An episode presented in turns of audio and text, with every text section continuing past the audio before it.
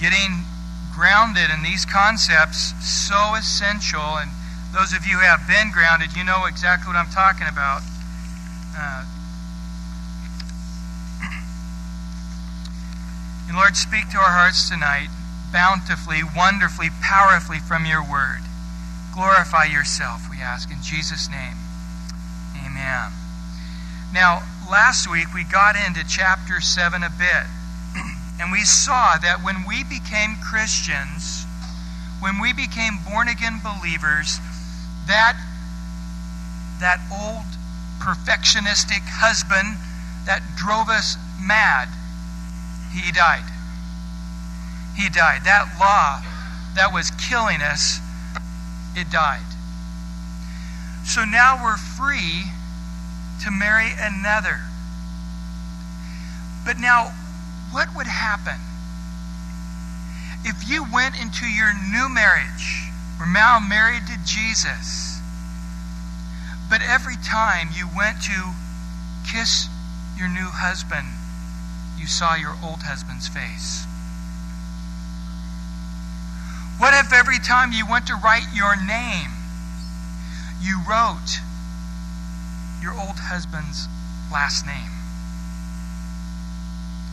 What would happen if every time you went to tell him you loved him and you would call him by your ex your, your husband who died?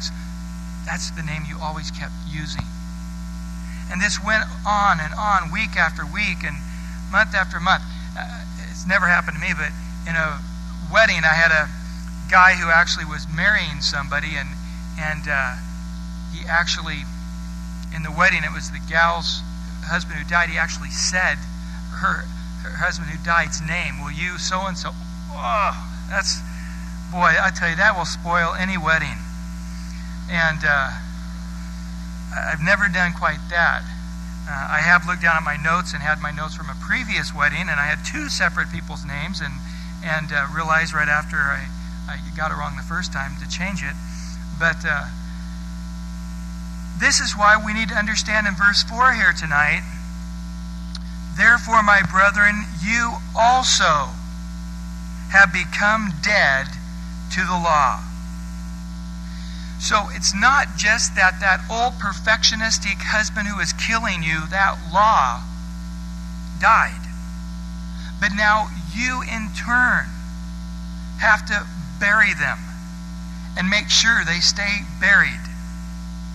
And you also now need to have a death to become dead to them. In other words, cut it off.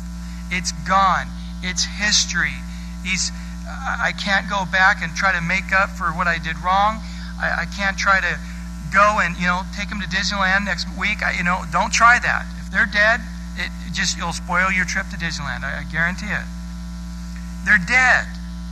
And so there he says in verse 4 through the body of Christ, this can happen, that you may be carried to another, married to another, even to him who is raised from the dead, that we should bear fruit to God. If you are not a fruitful Christian here tonight, it's probably because you're living a legalistic relationship rather than a relationship of love with God. And he goes on in verse 5 For when we were in the flesh, before we were born again, we were trying to keep the law and live a moral, righteous life in our own strength. The passions of sin, which were aroused by the law, were at work in our members to bear fruit to death. Now, but now, we have been delivered from the law, having died to what we were held by, so that we should serve in what? the newness of the Spirit and not in the oldness of the letter. Now, you got to realize that the law was given to man in his own self strength to keep.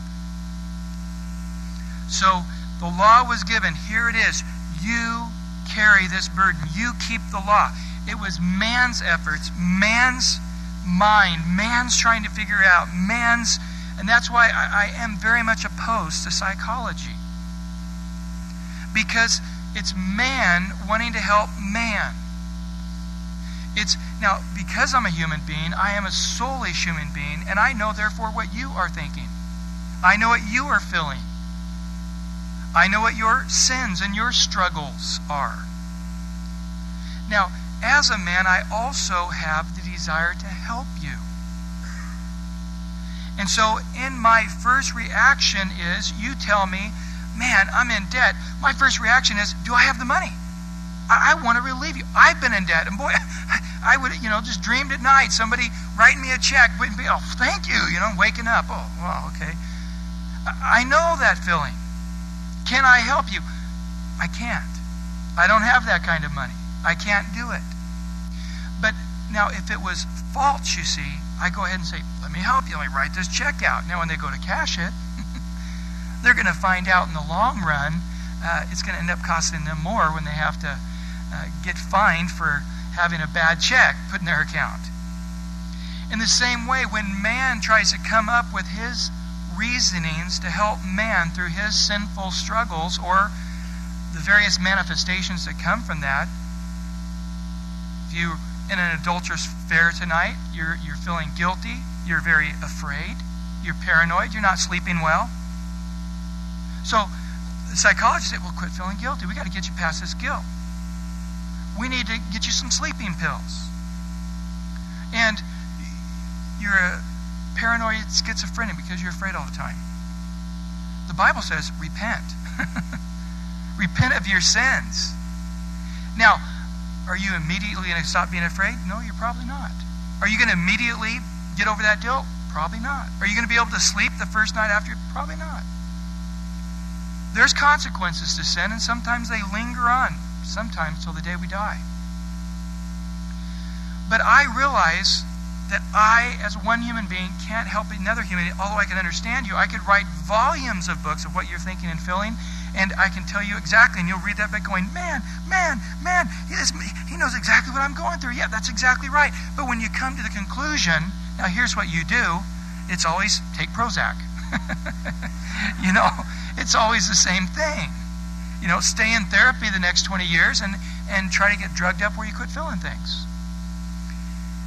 The conclusion is what's faulty, not uh, psychology, being able to talk to a thousand different people who have been through plane wrecks and coming up with the type of things you're going to struggle with in the next five years after that plane wreck. I, I have no problem. I think they're probably right on. But how to get over that, that's where we, we have a, a differing opinion. I believe that God's given us in the scriptures all we need for life and godliness. Well, how do I deal with those past hurts? You let behind the things that are behind and you press on forward. We're in these bodies but a vapor of time. We're going to be with the Lord completely healed. Let's just press on. Let's just move forward with the Lord. Now, the problem is, is that if we now try to say that there is some good in the law, and I can, in some degrees, keep the law. Then I'm going to keep the law around. And the problem is, is that oldness of the letter, my strength, my power, my ability to try to keep up, it's going to fail. Even the young men stumble and fall. You see, by God's Spirit, the law tutored us to see you cannot do it. And that's where we're always going to come back to. If we find disappointment in ourselves spiritually, it's because we've relied to some degree back on the law. We had convinced ourselves that now that I've been walking with the Lord for five years and I've not been struggling with those things I did for the last two years, I think I am getting better Be careful if you think you stand. You'll find out in a hurry that you didn't get any better. It's just God's Spirit has been powerful within you. The glory in that needs to be done is not that I'm getting more mature in the Lord and better. No. Just God has wrought a miracle over these last two years. That's all I can say. God's done a great work. If I get my eyes on it off him, I'll start falling back in the same old sins that I did before. But the whole emphasis here is on the newness of what? The Spirit. Now, I cannot wait to get to next week, to chapter 8. Interesting point. To this point. This is the fourth time the word Spirit has been used, referring to God's Holy Spirit, in the book of Romans. In chapter 8, the word Spirit is used 21 times. So the first seven chapters, the Holy Spirit is mentioned four times. In chapter 8, it's mentioned 21 times. When we get to the part about your part, here's what you need to be doing now. How is what you're going to be doing going to be accomplished? Through the power of God's Spirit. Turn over, if you would, and we'll see some of these wonderful prophecies concerning you and where you're at in Jeremiah 31, verse 31. Jeremiah 31. Just remember my age twice. A few years ago, anyway.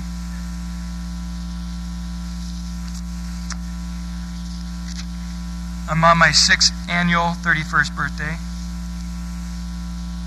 Jeremiah 31, verse 31.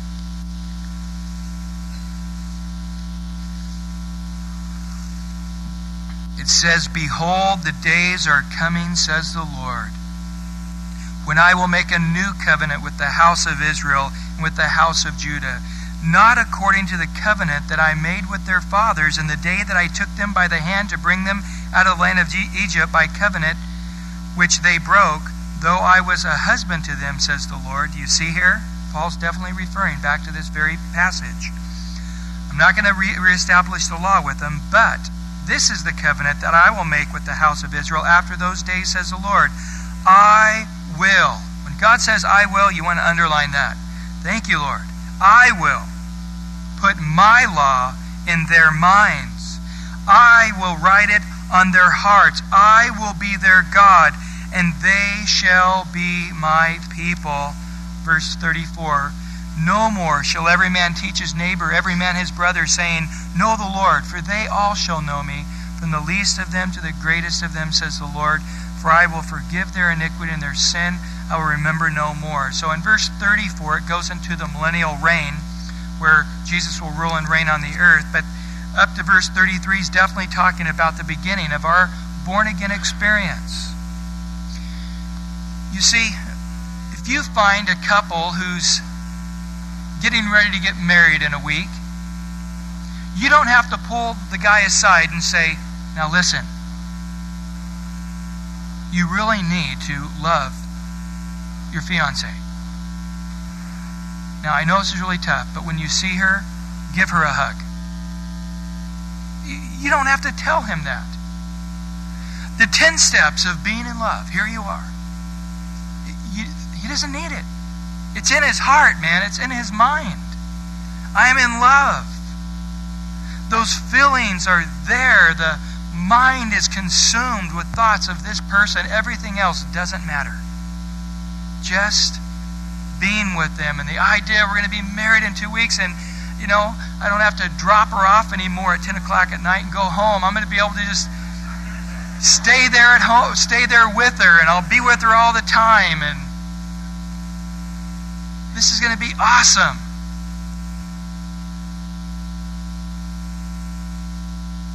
The Lord's good. I'm going to be able to be with her. His heart and mind's consumed with that love.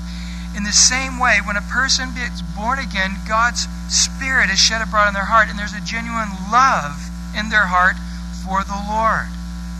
Now, as we're going to discover as we continue on through Romans, Satan is doing everything he can to quench out that love. He's putting all kinds of weeds around you to try to choke that love. But it's genuinely there, and just like in marriage, sometimes you have to blow on those embers and and uh, and go back to that first love and remember the work she did at the beginning, and those feelings will come right back as the fire begins to burn again. It happens in our relationship with the Lord as well. But initially, there is a genuine, real love. I've seen a number of you, even in the last oh, three or four months, just excited. You know, you got saved and you jumped right into the Christian foundation classes. Sunday morning, they're staying for a couple of services. They're back Sunday night. They're here Monday night for the pastor's college, or, you know, four months in the Lord at the pastor's college. They're here Tuesday night with Wes. They're here Wednesday night with me, and they're in our own Bible study. They just, you know, you can't slow them down. I don't, I don't have any intentions of doing so. That all God's people would have such zeal. But there's just that genuine love. I got to know it all. I got to know it all now. I want to know more and more and more about the Lord and the things of the Lord. Look over at Ezekiel chapter 36.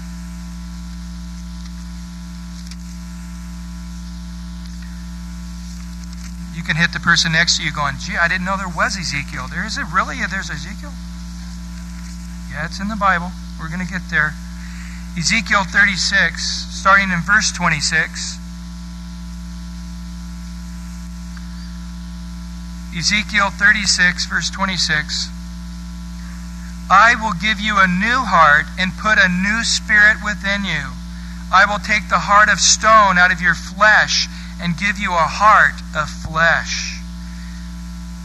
Soft, pliable heart. I will put my spirit within you and cause you to walk in my statutes, and you will keep my judgments and do them. Do you hear verse 27 again? I will. And then it carries all the way through. I'm going to put my spirit in them.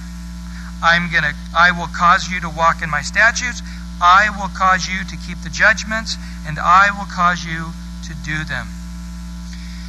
And so as we get to chapter 8, like I said I can't wait to get there but there's a very important foundational concept we need to understand tonight.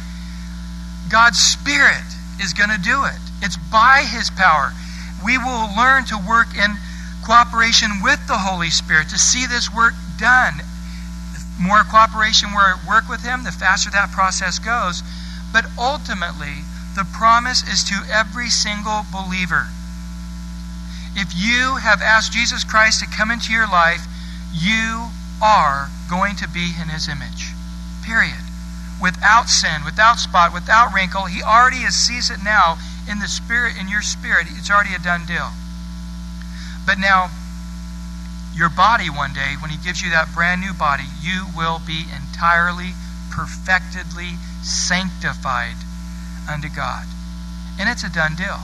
We're going to get to chapter 8. As he says there, he predestined, these he also called. Whom he called, these he also justified. Whom he justified, these he also glorified our heavenly status. He already sees it. I can't see it. As matter of fact, it's such a dark world that I live in. I, I can't see that I'm ever going to get any better than I am right now. But if I look back five years, I can say, yeah, there's been some growth. Some areas, I think I've gone reverse, but there's some areas that I, I definitely have seen some growth. And so I can say, yeah, God's done that. God has done that in my life. Now, so we can now serve God and actually bear fruit. We can actually live in a newness of life. And again, in chapter 8, he's going to describe that newness of life. Now, in verse 7, back in Romans 7, verse 7,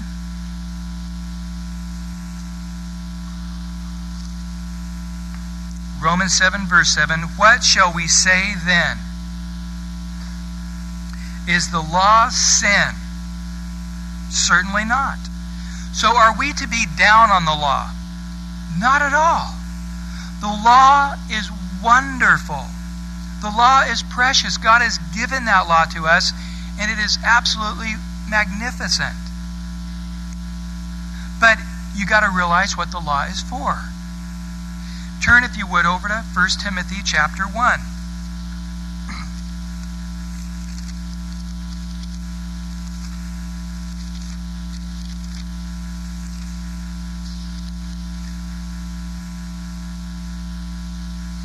starting in verse 5. 1 Timothy chapter 1 verse 5. Now the purpose of the commandment is love. That's it. That's, that's our goal. That's the goal of our instruction. That's where we're heading, is to be filled up with the height, the width, the depth, the length, to be filled with love and overflowing with love. And we'll love God with all our heart, mind, soul, and strength. We'll love our neighbor as ourselves. We'll fulfill all the Old Testament law because we're so filled up, overflowing with love. Romans 5, the Spirit of God comes within us, shedding abroad His love within our hearts. So now that love, that's really where we're heading. To let walk in the Spirit is to walk in love. Then we see from a pure heart, that's going to hinder love. That's going to hinder the Spirit if we have an impure heart. And from a good conscience, and from a sincere faith, or without hypocrisy. So, what's going to stop the love? What's going to stop the working of God's Spirit and sanctifying you? Being a hypocrite, having uh, thoughts that aren't pure, covetous, lustful thoughts, or thoughts of bitterness or hatred, and a good conscience that we haven't gone against what the Lord's clearly shown us not to do. And in verse 6, from which some, having strayed, have turned aside to idle talk. When people start walking in the flesh, they start saying the stupidest things, even as Christians. And so they're going to turn aside. They got to make their theology work out with their lifestyle instead of just their lifestyle working out with their theology. Let's change our theology to match with what I'm living because I don't want to change the way I'm living to match with what the Bible says uh, I'm supposed to live. So then they desire to be teachers of the law, understanding neither what they say nor the things which they affirm. But we know that the law is good if, and it's a big giant if, one uses it lawfully or correctly, or the principles, the way the principles were meant to be used. Knowing this, that the law is not made for the righteous person. Notice this, not made for the righteous person. You might put in the footnote right there, 2 Corinthians chapter 5. He who knew no sin became sin for us, that what? We might become the righteousness of Christ. When you said, Jesus Christ, come into my life, at that moment, you became a righteous person in spirit. Maybe not in flesh, maybe not in lifestyle yet. But far as God, from his point of view, you are righteous. So every believer here, everybody who said, Jesus Christ be the Lord of my life, you are righteous, equal to Jesus and his righteousness. God has given that to you as a gift.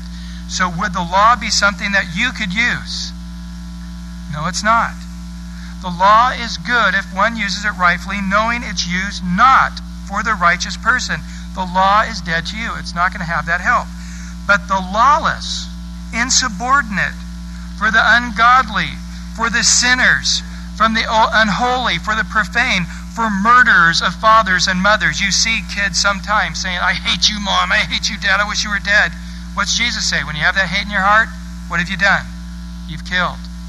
So, the rebellious person against his parents who has a hatred towards his parents, for manslayers, for fornicators, for sodomites, for kidnappers, for liars, for perjurers, and if there is any other thing that's contrary to sound doctrine, according to the glorious gospel of blessed God, which was committed to my trust. So, the law is good if you realize what's it for. It's to point out that you're a sinner. Paul goes on back in Romans talking about this very point. Romans chapter 7, certainly not. On the contrary, I would not have known sin except through the law. For I would not have known covetousness unless the law had said, You shall not covet. Now, you remember that story with the rich young ruler. Let's go back. You remember the story of the woman caught in the act of adultery.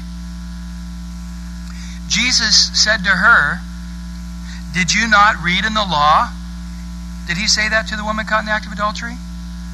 No, he didn't. Every time he talked with the Pharisees, Jesus said that. Did you not read in the law? But when the woman's caught in the act of adultery, she already sees her sin, sinful condition. He just says, Go and sin no more. But remember, the rich young ruler came to Jesus and he said, Jesus, uh, good teacher, and Jesus stopped him and said, What did you say? Good teacher? There's none good but God alone. Now, he wasn't saying he wasn't good, he wasn't saying he wasn't God. The point he was making is that this rich young ruler had serious definition problems. Because he was a good person talking to a good teacher. He was talking to a good teacher, but he wasn't a good person. And when he said, Well, I'm lacking something, what do you think it might be? Jesus said, just whatever the law says. Just go and keep the law. That's what Jesus said. And the guy says, Well, we can, we can continue our conversation because I've always kept the law. Since my youth, I've always kept the law. There's something else. You see, he did not see the law. He did not see his sinful condition because he was interpreting the law simply in the literal fashion as the Pharisees had always taught them. Don't commit adultery. I've never done that. I've been never fornicated, married a young gal, we've never committed adultery. I'm innocent. But Jesus came back and said, No, no, no, no, no. The law is not literal, it's spiritual. But God doesn't look on the outward man, God looks on the heart. In the heart, what's happened? You take the temperature of a heart of somebody who's actually gone through the act of committing adultery and take the temperature of a heart of a man who just lusted. What do you see? It's the same exact temperature. They both got the boiling. And so God wrote it down in his book as indeed you did commit adultery. And when that person were to stand before God, he'd say, Well, you've committed adultery a few hundred thousand times. Oh, no, no, no, no, no. One time. Well, let's, let's go back. Let's go back and look. And every time you lust in your heart, he counted that as adultery. And so Jesus, again, being the gracious, loving God, doesn't get in our face. He simply says to the rich young ruler, I think he was thinking in his mind, okay, law one, have no other gods before you. Let's try law one. Go sell everything you have, give to the poor, come follow me. He went away sad. He couldn't even get past law number one.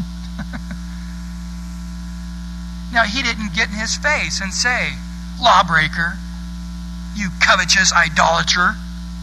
That's what the law was supposed to do, though. That's exactly what he was.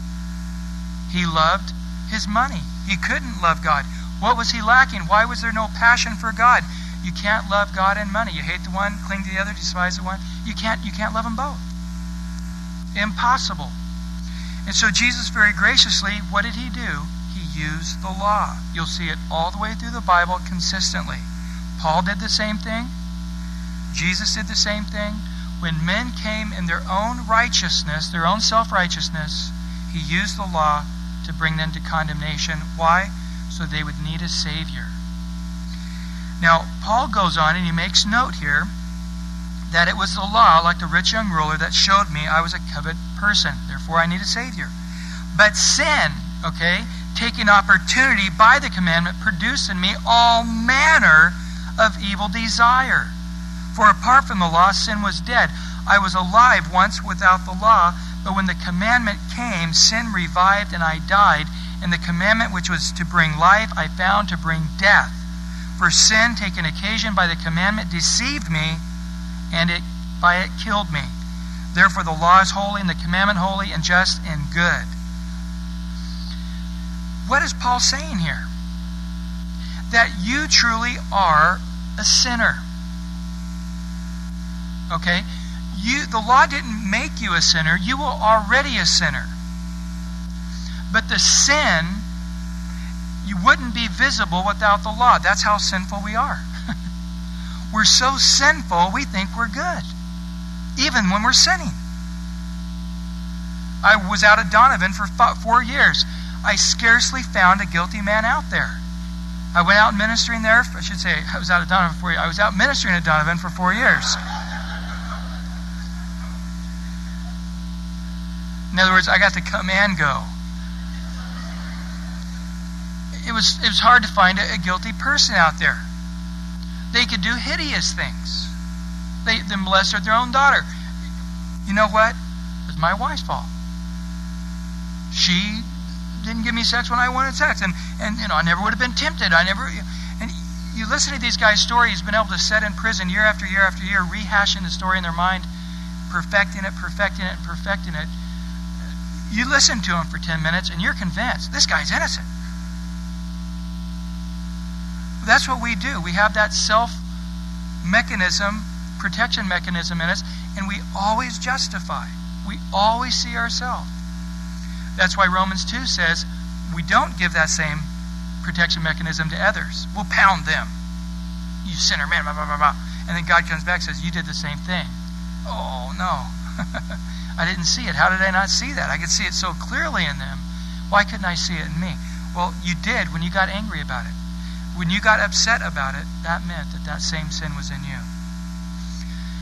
Now, the thing about the law is it actually does speed up the process of our sinful condition. Because I may be just a sort of regular old covetous person, but I don't see myself as covetous at all. But now all of a sudden you tell me not to do it. Oh, now I really want to do it. When the kids when the kids were small, and I, I didn't want to fight with them over taking something away, I would just pick up a stick or something, saying, "Whoa, man, look what I found! Whoa, look at this, man! Uh, well, that's the best thing." And all of a sudden they'll come over and going, I want it, I want it, you know. Or a rock or whatever. Well, I don't know, you know, let's swap. Okay, all right. No, they made out. They got this stick. And that's just us. That's our nature. If I said there was a hundred drawers up here and I said you can look in all 99 don't look in one of them, all you want to look is in that one. That's our nature. That's, that's that covetous, sinful nature. So the law does hurt us. The law causes us to want to act out that sinful nature. That's why it's so important as Christians we don't go back to the law. Because it actually will stir up sin within us, even as Christians. It won't help us. At first, it may seem it helps us, but it's really just you. You make the law. This is what I'm going to do. And sure enough, you do it for a time. Man, made in the image of God, can discipline himself in certain areas for a period of time if he solely makes that his God. That's it. I'm tired of being overweight. I'm going to start working out, man. And that's it. They do it. They make that their God to get in shape. And boy, they're disciplined for a year or two. And then they meet a girl down there, and all of a sudden, uh, they have to let go of that God to get another God. they got to let go of a little bit of the passion over here to put passion somewhere else. And when they do, all of a sudden, their discipline goes right out the door. Man, ever since I met you, I've gone to pot. No, it's just you, that was your passion. That was your that was your God. You you make that your God. You can you can be disciplined in that God. It's all self-human discipline. God's not has nothing to do with it. Just discipline himself for those things. But the reality is, is that if I went to that same person and I said, You're a cop. Now, as a cop, you've got to stay in shape. No more donuts. That's tough. It's tough for a cop. And you've got to work out. And you've got to stay under this body weight. Now, all of a sudden, for the cop to go work out is, man, I can't believe that chief of mine making me work out like this after such a long day of work. And no donuts. How am I going to get through the day without donuts, you know? And, and he said, I got to stay under this body weight, you know? And man, and, and all of a sudden now he's desired to eat more than he's normally desired to eat. He's never desired not to work out like he's never, he's never, because why? It's, that's the law. The law makes you want to do opposite of what the law says to do. Why? Because the law is bad? No. The law is good. It's because we are sinful. So, will the law help you? No. It'll only make the process or make that sin even more exceedingly sinful. It'll only make it all the more, make you want to do it all the more. And again, if we're going to come back in Romans chapter 8, it's that love relationship with Christ. Turn over, if you would, to Galatians. There in chapter 2, and we'll do a quick little overview because this is what the whole book of Galatians is about. The whole book of Galatians is about Gentile Christians coming to Christ and Jewish Christians, but the main thing is is that they had to let go of the law in order to come hold, grab a hold of Christ. That's a very scary feeling. Because there was nobody telling them, do this and don't do this. What do I do? Do what's in your heart. Don't you love the Lord? Yeah, I do. Then just love Him. What do you do when you love somebody? Don't you want to know Him more? Well, get to know Him more. How am I going to do that? The Word, prayer, just fellowshipping with other believers and talking about Him. Okay, man, it's just that's already in my heart. You don't have to tell me. I've been doing that. Yeah, I know. That's what I'm saying. You don't you don't need to be told what to do. But how am I going to know what not to do? Well, as you learn about him, you're going to want to love him, so you're not going to want to do the things that, that grieve him. If I'm in there watching my wife mop the floor and I have muddy shoes on, I don't go walking through the kitchen to get a glass of water with muddy shoes. I know that'll bum her out. In the same way, if I see that God is loving me and trying to make me pure, I, I don't want to dirty it up. That's just the natural thing. The heart tr- that truly is born again responds in that way automatically. I don't need to be told that, although God does tell us that because of our sinful condition. We don't always, we do need that guidance, and that's again part of the sanctification we'll talk about. But in verse 19 of chapter 2, for I through the law died to the law that I might live to God. Galatians chapter 2, verse 20. For I have been crucified with Christ. It is no longer I who live but Christ lives in me. The life which I now live in the flesh, I live by faith in the Son of God who loved me and gave himself for me. I do not set aside the grace of God, for if righteousness comes through the law, then Christ died in vain. Chapter 3 O foolish Galatians, who has bewitched you, who seduced you with feelings over fact? The word foolish is you didn't stop to calculate it up. You who didn't add things up properly. Now you're being tricked with emotions over the fact that you should not obey the truth before whose eyes Jesus Christ was clearly betrayed among you as crucified. This only I want to learn from you. Did you receive the Spirit by the works of the law or by the hearing of faith? Are you so foolish, having begun in the Spirit, are you now being made perfect by the flesh? Have you suffered so many things in vain? if indeed it was in vain. Therefore, he who supplies his spirit to you and works miracles among you, does he not do it by the works of does he do it by the works of the law or by the hearing of faith? Just as Abraham believed God and it was accounted to him for righteousness, therefore know that only those who are of faith are sons of Abraham. And the scriptures, foreseeing that God would justify the nations by faith, preached the gospel to Abraham beforehand, saying, In you all the nations shall be blessed. And then those who are of faith are blessed. Why? By believing it with Abraham.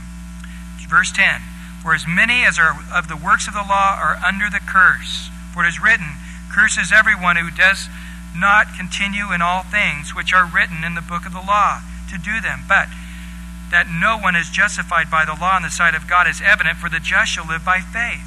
Yet the law is not of faith. Hear this? The law is not of faith. The man who does them shall live by them. Christ has redeemed us from the curse of the law, having become a curse for us. For it is written, Cursed is everyone who hangs on the tree, that the blessing of Abraham might come upon the Gentiles in Christ Jesus. Listen to this now. That we might receive the promise of what? The Spirit through faith. Skip down to verse 22.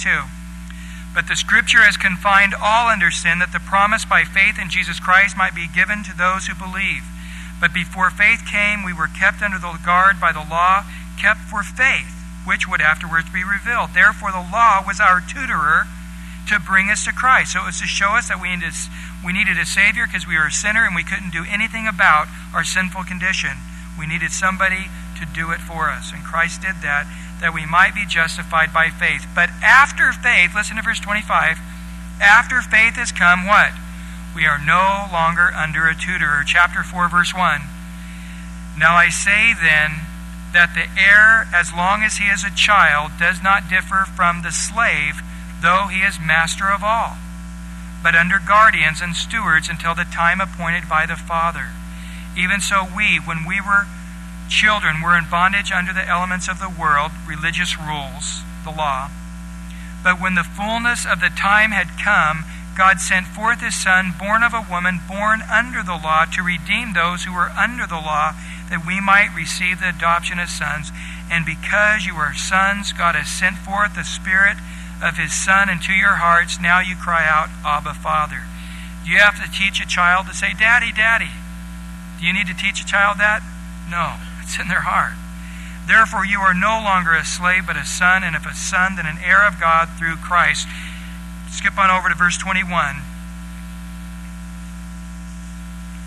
Tell me, you who desire to be under the law, do you not hear the law? For it's written that Abraham had two sons, one by the bondwoman and the other by the free woman.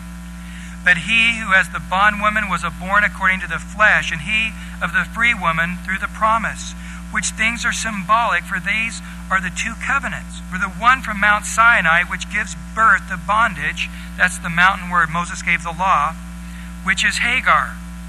And this Hagar is Mount Sinai in Arabia.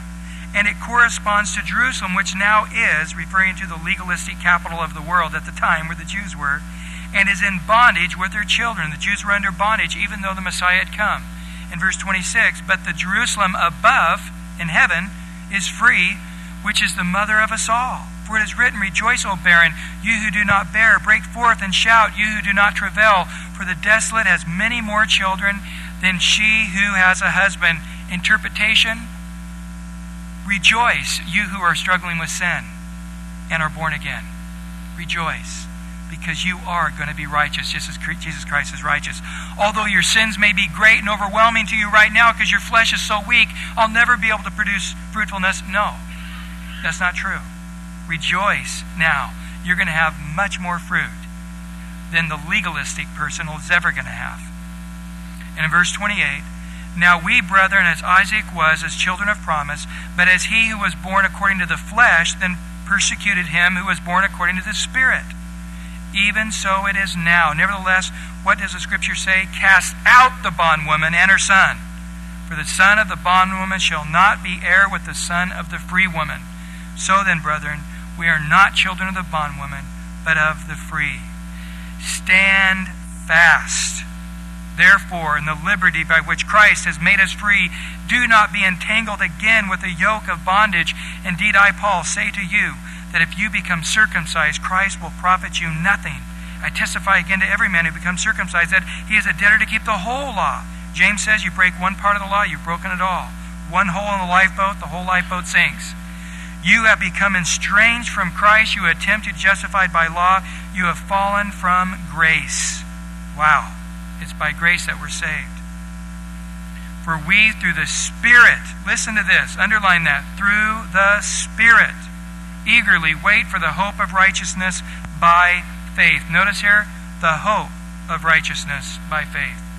For in Christ Jesus, neither circumcision nor uncircumcision avails anything but faith working through love. If you are going to judge your righteousness, it's got to be perfect. Anything less than perfection is a failure. So, whatever standard you have, it's coming short of the standard that God has.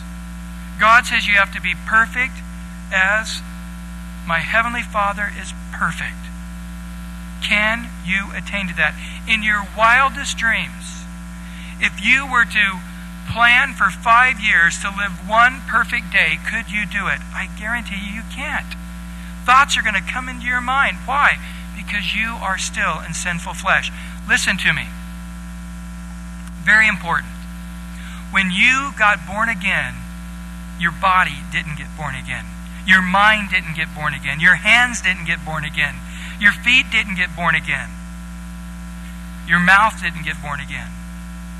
The you is the only one that got born again. Your spirit that will live forever is all that got born again. This old body is the same old body.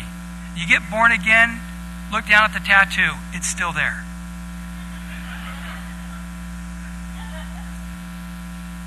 at 3 o'clock when the whistle blows.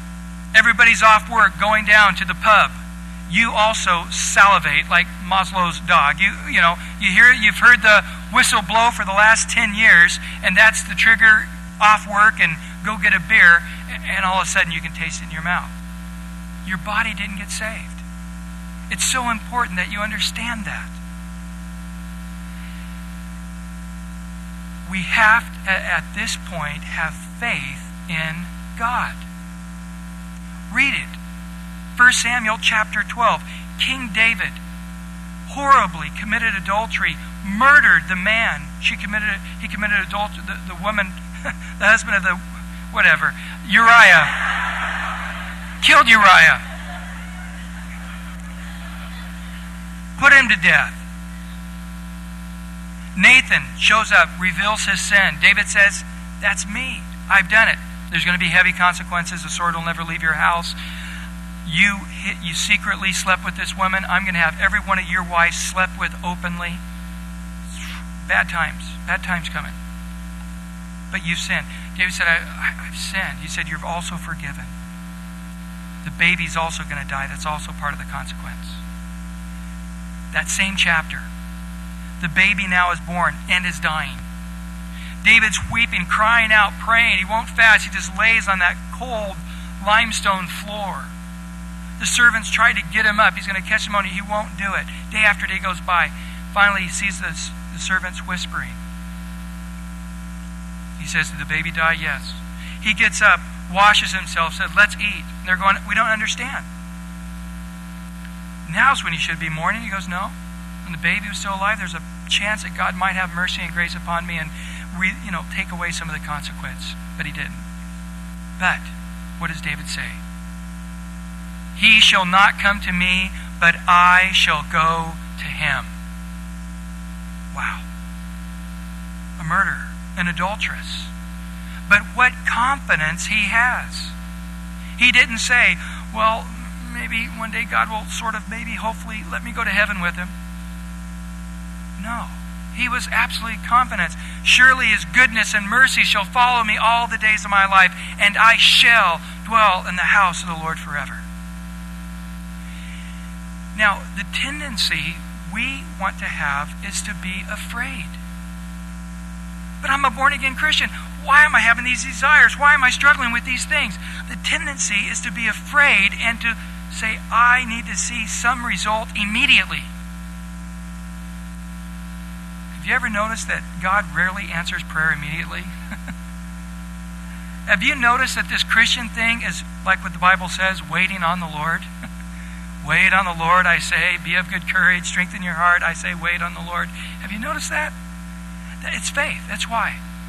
God, what pleases God is our faith. That's what brings joy and rejoicing to God. It's this trusting in Him, waiting on Him, believing in Him, and not to deviate from that.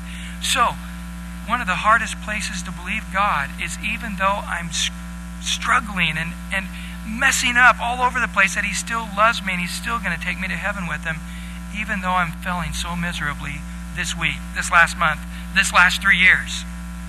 Yes, God still loves you. Yes, God still is taking you to heaven. Why? Because He did not save you according to your righteousness, He saved you according to the righteousness of Christ. Now, are there consequences to our sin as a Christian? Very, very, very much so. And that's why we don't want to be foolish.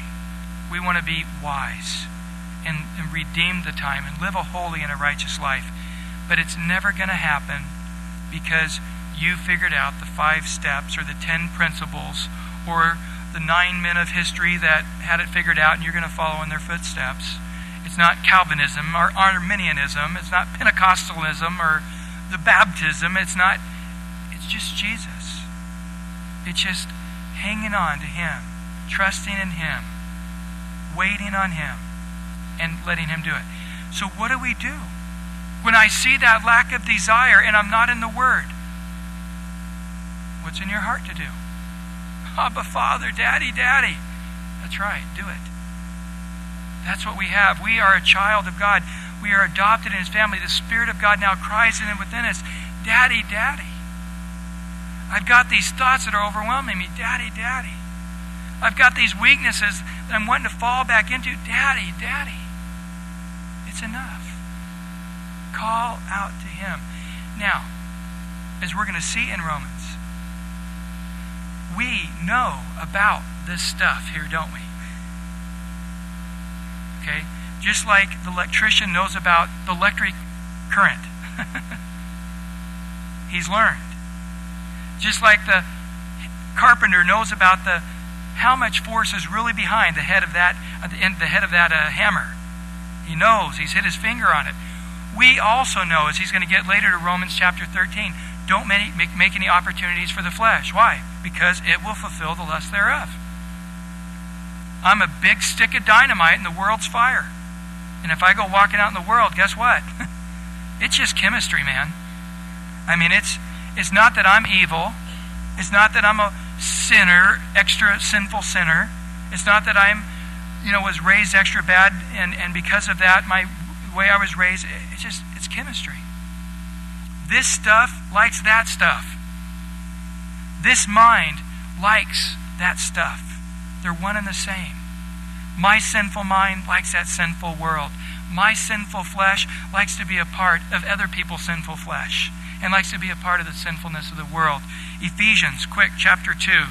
Turn to the right just a few pages. Ephesians chapter 2, verse 2 and 3.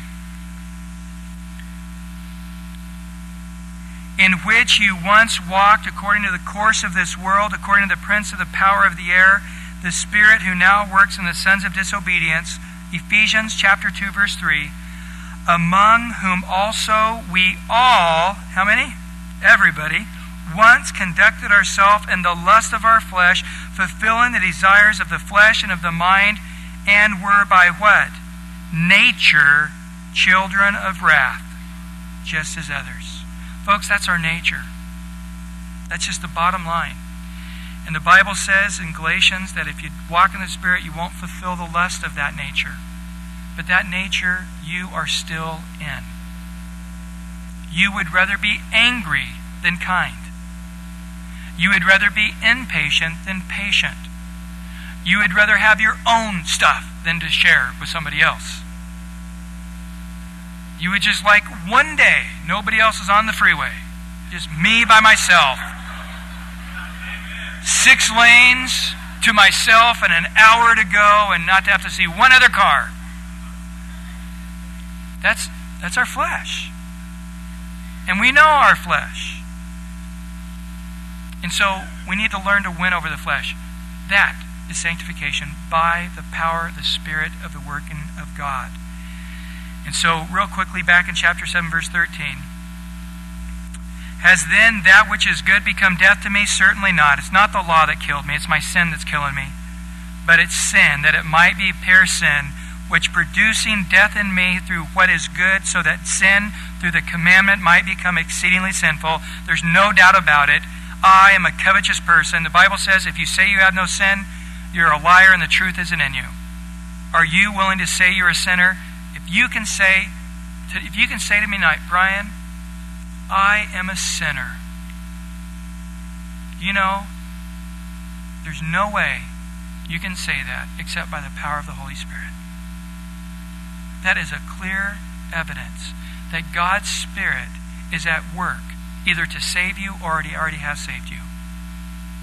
You go up to somebody in the world and say, Do you know you're an adulterous, covetous, liar, disobedient to your parents, you better duck. I am not. You see, they don't see it. Why? Because they're so sinful they can't see it. Our hearts are so desperately, deceitfully wicked. Who can know it? We deceive ourselves. So Paul says, The law helped me to see it in verse 14. For we know the law is spiritual. That's it. The law is spiritual. Jesus taught us that. But I am carnal, sold under sin. Folks, there's nothing good that dwells in us. We are sold. It's, it's, we're, it's history. We're never going to redeem this flesh. It's not going to get saved. It's going to go back to the dust from which it came. It's not going to be in heaven with us. Thank you, Lord. For what I am doing, I do not understand. For what I will to do, that I am pra- not practicing. But what I hate, Notice that word hate. I hate that I do.